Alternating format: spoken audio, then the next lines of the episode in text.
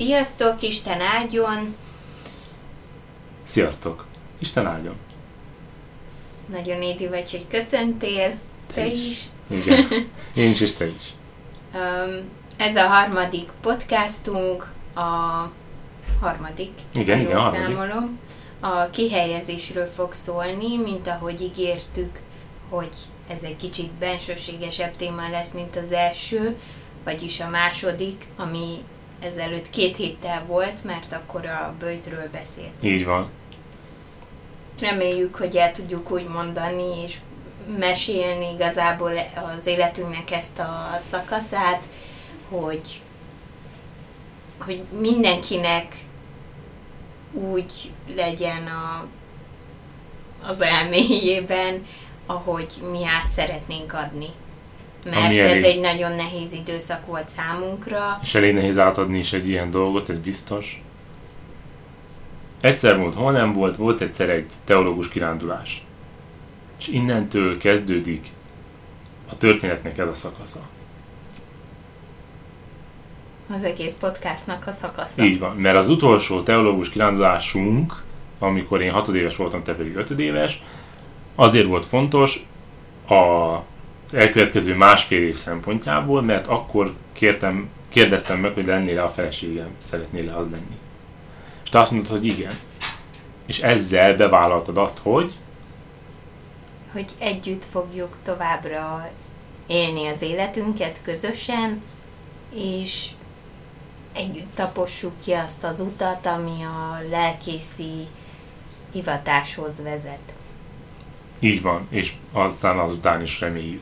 És ennek nagy nyilvánosságot adtunk Facebookon, és azután, amikor telt múlt az idő, akkor beszélgettünk, már kezdtünk beszélgetni arról, hogy ez egy jó dolog, hogy megkértük egymás kezét, és jó dolog, hogy elmegyek se szüleitől is kikérlek, de utána már hivatalossá kellene tegyük ezt a dolgot egy eljegyzéssel, amiről kitaláltuk, hogy majd akkor legyen nyáron. Nyár végén, augusztus ötödikén kellett gondolkozzak. Egyszer kellett mondjuk, hogy nehogy az legyen, hogy valaki nem tudja. Augusztus ötödikén. Én majdnem harmincegyet mondtam, az az igazság, jó. Mert az esküvőnk akkor. Így van. Úgy történt a dolog, hogy mind a ketten ebben az évben szakdolgozatot leadtunk és védtünk. És miután leadtuk a szakdolgozatunkat, vagyis te már azt hiszem előtte is a Udvarhelyen a polgármester hivatalnál dolgoztál. Ugye? Akkor mikor, csak utána? Nem, az az előtti nyári Na. vakációban gyakorlatoztam egy hónapot körülbelül. Így van, és megtetszett neked az a dolog, hogy ott legyél munkatárs?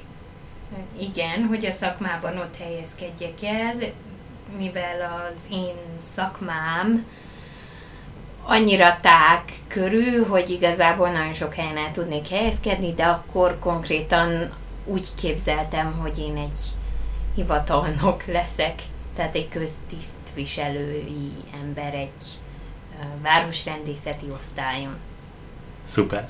Ez volt, és tudtuk azt, hogy nekem pedig nem nagyon lesz választási lehetőségem, hanem valahova ki fognak helyezni az egyházi előjáróságtól.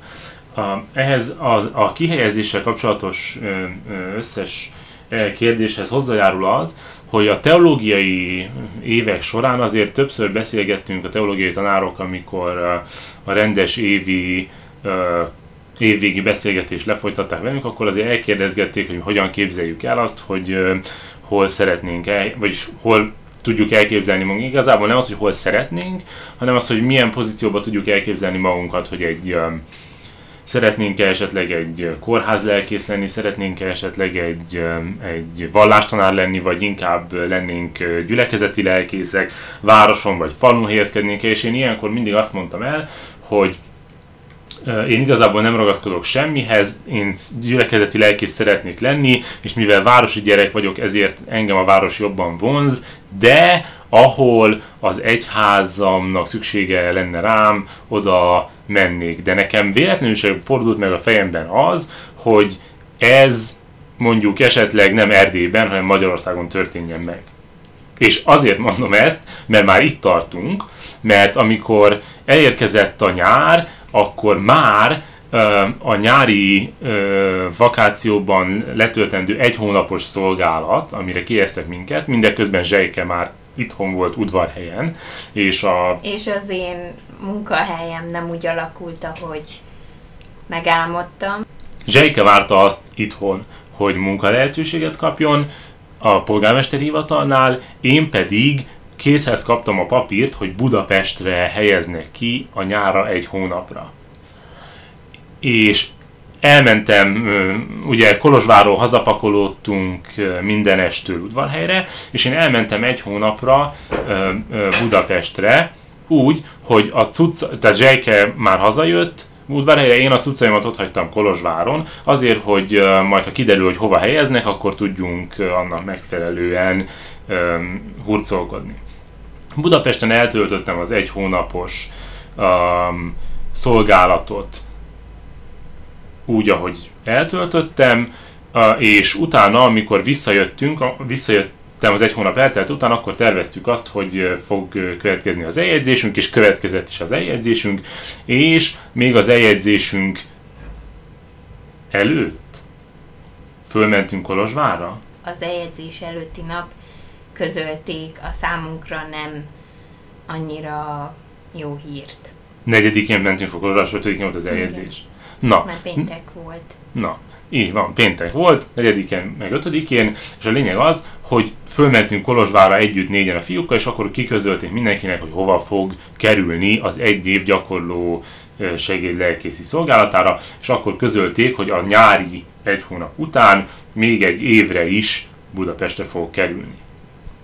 Ez volt az a számunkra nem annyira jó hír, mert mi abban bíztunk, hogy én valahova, Ö, ö, legalább Erdélybe, de inkább a Székelyföldre fog kerülni, tekintettel arra, hogy most már azért elég komoly élettársi vagy jegyesi kapcsolat kezdett kibontakozni közöttünk, mert a ötödikén a gyűrűt is felhúztuk egymás ujjára.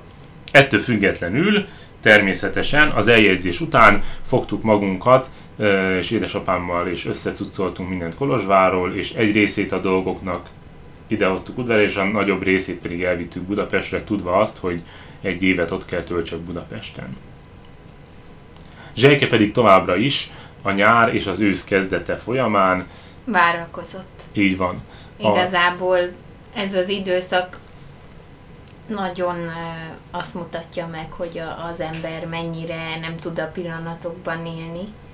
Mindig csak vártunk valamit, én legalábbis nem csak a munkahelyemre vártam, hanem vártam azt, hogy ez az időszak nekünk valahogy összehangolódjon, a kettőnk dolga, hogy elteljen, hogy minél hamarabb elteljen, hogy ne így, hogy bárcsak ne így alakult volna ez a helyzet, hiszen nekem is vagy nekem nem úgy alakult egyáltalán, ahogy én elterveztem. Eleinte úgy tűnt, hogy Zsejke elég rossz helyzetben van, én pedig elég jó, kiegyensúlyozott helyzetben. Bár az egyházkerülettel nem volt felhőtlen a viszonyunk a kezdetek kezdetétől fogva sem, de azért az év elején, tehát szeptembertől kezdődően egy pár hónapon keresztül nem volt um, különösebb problémánk az egyházkerülettel. Zsejkének viszont uh, ez egy sokkal nehezebb időszak volt, tehát ekkor én próbáltam őt lelkileg támogatni abban, hogy, hogy uh, tartson ki amellett, amit elképzelt, annak ellenére, hogy, uh, hogy uh, egyre csak húzódott ez az ügy, és hónapokon keresztül várt. Hát igen, András igazából ö, olyan szinten tartotta bennem a lelket, hogy azt mondta, hogy mindannak ellenére, hogy semmit nem tudunk, hogy mit hoz a holnap, csak kapjuk az ígéreteket, és ö, mindenki azt mondja, hogy én maradjak itthon, éljek távol a jövendőbelimtől, abszolút ne tervezzük össze az életünket. Ennek ellenére tartottam benned a lelket. Ugye az, az történt, hogy Magyarországon én otthon laktam a szüleimnél, ami nem volt különösebb probléma, abban a tekintetben csak, hogyha Zsejkével el akartuk volna kezdeni már a jegyes időszakunkban a közös életünket, akkor azért ez megnehezítette volna jócskán az, hogy nem volt ott külön lakásunk. Tehát az, az én szüleimnél tudtunk volna együtt lakni, hogyha ez egyáltalán szóba jött volna. De több ö, oka is volt annak, hogy nem jött szóba ez a dolog. Azért, mert Zsejke és én is mind a ketten úgy gondoljuk, hogy itt Erdélyben szeretnénk élni, és ha szabad azt mondanom, akkor példát is mutatni arról, hogy itt is lehet fiatalként... Én úgy próbáltam ezzel példát mutatni, hogy munkanélküli voltam, hiszen azon a nyáron kiderült, hogy abszolút nem leszek köztisztviselő, mármint a következő nem leszek nyáron. A szakmámban. Eltelt az az egy év. Igen, tehát Igen. Te már megkaptad azt a kihelyezést, vagy? Én, engem kihelyeztek, és eltelt egy év, amíg te vártál egy évet arra a munkára, Igen. utána Igen, tehát ki. munkanélküli voltam egy jó fél éven át, amit hát nem mondom, hogy elpazaroltam. Elvégeztem egy tanfolyamot, persze-persze, csak hogy nagyon nagyban álltam hozzá ez az élethez, és igazából úgy maradtam itthon, és azért nem költöztem Andráshoz, mert nem tudtuk, hogy hogyan lépjünk. Tehát igazából mondhatjuk azt, hogy ez az életidőszakunk olyan volt, mint egy sapp. Mondhatjuk azt, hogy arrafele semmiképpen nem akartunk lépni. Ezt, ki, ezt egyértelműen kimondhatjuk szerintem. Tehát nem akartunk öm, Magyarországra költözni, mert nem akartunk Magyarországon élni. Úgy tekintettünk arra az egy évre, amíg nekem ott kellene Magyarországon, mint átmeneti időszakra, ami után én visszajöhetek. És már eleve nem értettük azt, hogy miért kerültem oda, de... megpróbáltuk ezt elfogadni, és ezzel együtt élni, amennyire ezzel együtt lehet élni ilyen távkapcsolat szinten, és arra számítottunk, hogy utána visszakerülhetek ide.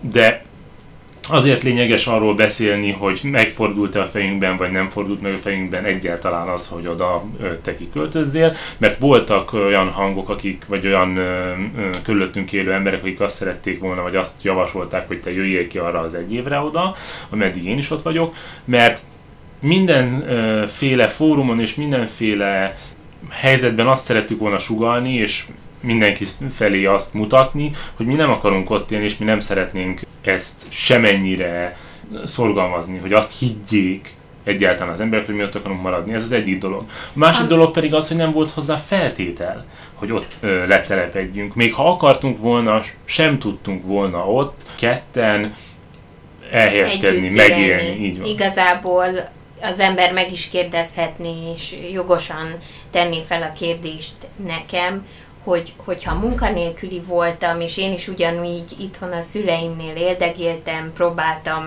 túlélni ezt az időszakot, miért nem költöztem ki Andráshoz, kerestem volna ott munkahelyet, és boldogan éltünk volna, amíg meg nem halunk talán, de hogyha így döntöttem volna, akkor jött volna a kérdés, hogy jól van, rendben, összecsomagolok, leteszem az itteni életemet, és megpróbálok budapesti nagyvárosias asszonnyá válni, de hol, hova, hova költözhetek, és ezért döntöttünk úgy, hogy akkor így vagy úgy, én itthon, András pedig hatszáz kilométerrel odébb tölti el ezt az egy évet. És el is töltöttük végül is. Az egyházkerülettel való viszonyomon nem javított semmi. Nem indult jól a kapcsolatunk, és nem is folytatódott jól. Eltűrtük egymást, mert nem volt más választásunk, és um, megpróbáltuk kihozni magunkból én is a lehető legtöbbet, és az egyházkerület is felém nézve a lehető legtöbbet.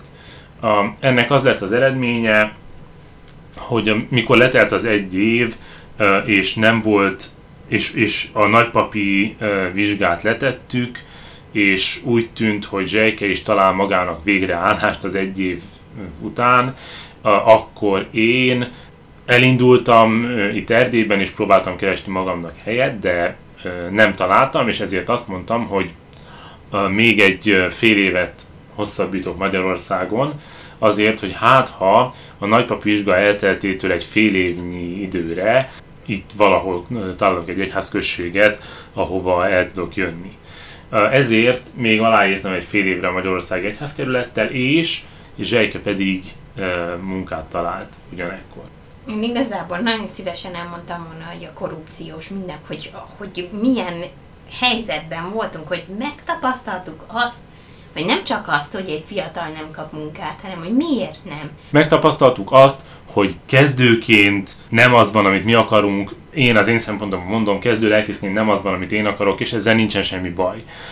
De kezdő lelkészként is én többet várok, vártam volna, vagy várok most is el az egyházamtól, annál, mint amivel szembe találkoztam Magyarországon. Ezt tudom mondani jelenleg. Igen, hát minden fiatal így van, szerintem elvárja, van egy bizonyos elvárása az állammal szemben, vagy a más felnőttekkel szemben, akik már tapasztaltabbak, hogy megkapják azt a fajta támogatást, amivel meg tudjuk tenni az első lépést. Én, se, én, én semmilyen segítséget nem kaptam ilyen szempontból. Tehát amit ebben az országban egy fiatal meg tud tapasztalni ilyenféle szempontból, amiért nagyon sokan kimennek, azon én is végigmentem, kezdve a korrupción át, a különböző ígérgetéseken át, egy csomóféle olyan dolgon, ami, ami abszolút nem szült egy, egy biztos jövőt, hiába, hogy én itthon maradtam, és azt mondtam, hogy már pedig én itt fogok élni, és itt fogom az életemet kialakítani. Nem könnyű, az biztos ez a, az időszak, és nekünk főleg azért nem volt könnyű, még egyszer, mert, mert az egy dolog, hogy az ember szembe találkozik akár az állam, akár a magánszféra, akár az egyház részéről, valamiféle kiszolgáltatottsággal. A, ebben a helyzetben azért ez egy lelki terhet ró az emberre, amit, amit valahogy kezelni kell. És sokkal nehezebb úgy kezelni, hogyha egymástól távol vagyunk. Tehát azért mi mindig is egymásnak a lelki segítségére voltunk a kezdetek kezdetétől. És, és ezt a dolgot nagyon fontosnak tartom a mai napig, és szerintem Zsejke is, mert egy házastársi viszonynak ez is az egyik alapja, hogy segíteni tudjunk a másikon, de nem tudunk ott lenni a másik mellett, nem tudjuk megnyugtatni, nem tudjuk segíteni akkor, hogyha messze élünk egymástól. Nem látjuk a mindennapi, hétköznapi problémáit a másiknak, nem értjük a lelki állapotait a másiknak, tehát így nehéz segíteni a másikon. És igaz, hogy ott vannak a szüleink, de az ember már ekkor nem a szüleivel szeretne élni, hanem azzal, akit kiválasztott magának, azzal, akitől vár mindent a, az életében, várja a biztonságot, várja a megnyugvást, várja a segítséget, azzal akar együtt, és attól, akarja, attól várja el azt, hogy segítsen neki nem abban, hogy munkát találjon, vagy nem abban, hogy a nehéz munkaviszony, tehát Zsejke esetében, hogy munkát találjon, vagy az én esetemben, hogy a nehéz munkaviszonyát, vagy munkahelyzetét elfogadja, vagy, vagy ahhoz könnyebben tudjon viszonyulni, hanem abban, hogy a lelki oldalát megkönnyítse ennek az egész folyamatnak. Mert én az én szempontomból azt mondhatom, hogy én, ugye Magyarországon nekem a fő feladatköröm az volt, hogy vallásórákat, magyarországias nyelvezettel hittanórákat tartsak Budapest különböző iskoláiban, általános iskolás gyerekeknek, mert kötelező az általános iskolában a hitoktatás, vagy valláserkölcsi nevelés, amit erkölcstannak vagy etikának neveznek az állami iskolákban, de ott is választható valamilyen vallásfelekezetnek a, a hitoktatása, és akkor annak a vallásfelekezetnek biztosítania kell a hitoktatást, amennyiben erre lehetősége van, és erre az unitárius egyháznak néhány esetben lehetősége volt, több hitoktató és lelkész kolléga által, aki közül egy voltam én. Ez volt a fő irányvonala annak, amit én Magyarországon csináltam, ami nekem nem a szívem legnagyobb vágya, és az a legvonzóbb dolog volt a számomra, tehát én nem így ebben képzeltem el a lelkészségemet, hogy én hitoktatásra fogok foglalkozni, de ettől függetlenül a képességeimhez mérten elvégeztem azt a munkát. Amit tanultunk a teológián, katekétikát, amit láttam Kolozsváron, hogy hogyan zajlik a, a hitoktatás, abból minél több elemet megpróbáltam beépíteni ezekbe az órákba, amik mintegy magánóra szerűen működtek, nem közösségekben, hanem egy-egy gyerekkel, egy ilyen személyes találkozás, személyes negyvenöt perc keretében, hiszen minden iskolában nagyjából egy vagy két gyerek voltak unitárius, és azok is különböző évfolyamokon, különböző időpontokban voltak az óráik, vagy vannak még mai napig is, ezért a hitoktatók egyesével látogatják ezeket a gyerekeket. Nem ez volt álmai munkája, de tisztességgel elvégeztem. Emellett a másik része annak, amit csináltam, az egy ilyen hétvégi kiszállásos, helyettesítős munka volt, aminek az első időszakában Hódmezővásárhelyre, utána pedig az utolsó időszakában Győrbe jártam, ahol éppen nem volt lelkész, vagy nyugdíjas volt, vagy más egyházi... nehéz egyházi helyzet miatt nem volt lelkész. Ezekre a helyekre én jártam Isten tiszteletet tartani, de ezek kizárólag hétvégi jellegű dolgok voltak, tehát ez nem gyülekezeti élettel kapcsolatos volt, hanem csak éppen a folytonosságot fenntartani kívánó alkalmak. Feltett szándékunk volt az, és még mai napig is az, hogy itt maradjunk. Hogy kitartunk amellett, hogy itthon leszünk Székelyföldön. Így van. Számomra ez az időszak azért is volt rossz, mindamellett, hogy külön éltünk, hogy próbáltam valahogy megérteni a, az egyházunknak a stratégiáját, hogyha lehet ezt mondani, de valahogy mégse tudtam megérteni. Nem értettem, hogy én, hogyha nem tudok oda költözni, mert nincsen lehetőségünk, nem kaptunk lakást, akkor András miért nem lehet itthon, hogyha, ne, hogyha ott a hitoktatói állása nem fette le annyira úgy azt a kört, azt a munkát, mint itthon például egy hitoktatójét. Tehát nem értettem meg, hogy miért van így, hogyha nincs is annyira szükség rá. Ez biztos, hogy nekem, mint kívülálló személynek érthetetlen dolog mai napig, de ez nagyon-nagyon nyomta a lelkemet, mert úgy éreztem, hogy olyan, mint hogyha akadályozni akarnának minket abban, hogy együtt legyünk és próbáljunk meg boldog családként élni. Tehát biztos, hogy mélységes nyomot hagyott mindkettőnk életében ez az időszak, de most már próbálunk kilábalni belőle, nehezen, de talán az az egy biztató dolog van a részünkről, hogy, hogy kiálltunk amellett, amit szerettünk volna, és, és reméljük, hogy úgy is lesz. Az Isten is megsegít. Igen.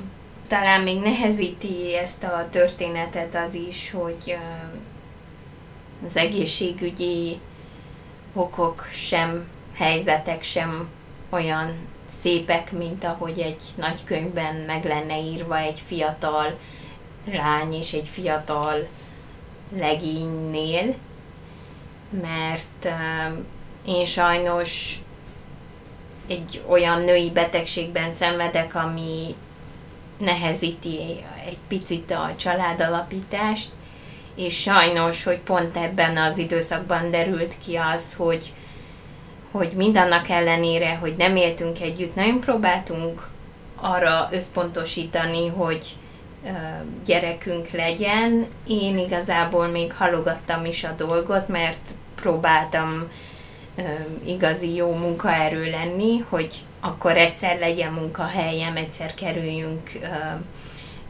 egy helyre, egyszer minden így, meg úgy legyen. Nagyon tudtuk mindig a holnapra bízni a dolgokat, és azt mondani, hogy majd, de ha így lesz, majd, de ha úgy lesz.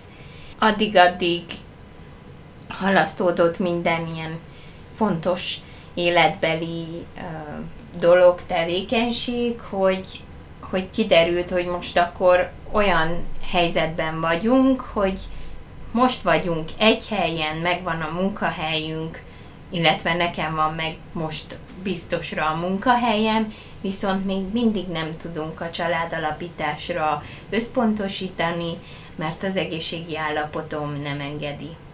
Reméljük, hogy az Isten segítségével egy egyházközséget most már a közeljövőben fogok kapni, és akkor mind a ketten végre megállapodhatunk a munkánk mellett, a lakásunk mellett, a családunk mellett, és... És hogyha a Jóisten megsegít, akkor gyerekünk is, gyerekeink is lesznek. Így van. Hát feleségként ez uh, szerintem nem csak uh, lelkész feleségeknek egy uh, rossz helyzet, az, amikor a férjét olyan szinten nem tudja támogatni, vagy ne, nem tudja, hogy uh, bíztatni, támogatni, mert ezt én se tudtam megtenni Andrásnak. Nem tudom úgy támogatni, ahogy ő szeretné. Ezt azért mondom, mert Andrásnak volt egy olyan gondolata is, hogy hogyha nem sikerül az, amit szeretnénk, akkor semmi gond, semmi probléma. András tovább lépik, és keres magának egy teljesen más hétköznapi állást, és ott fog elhelyezkedni, amit talál.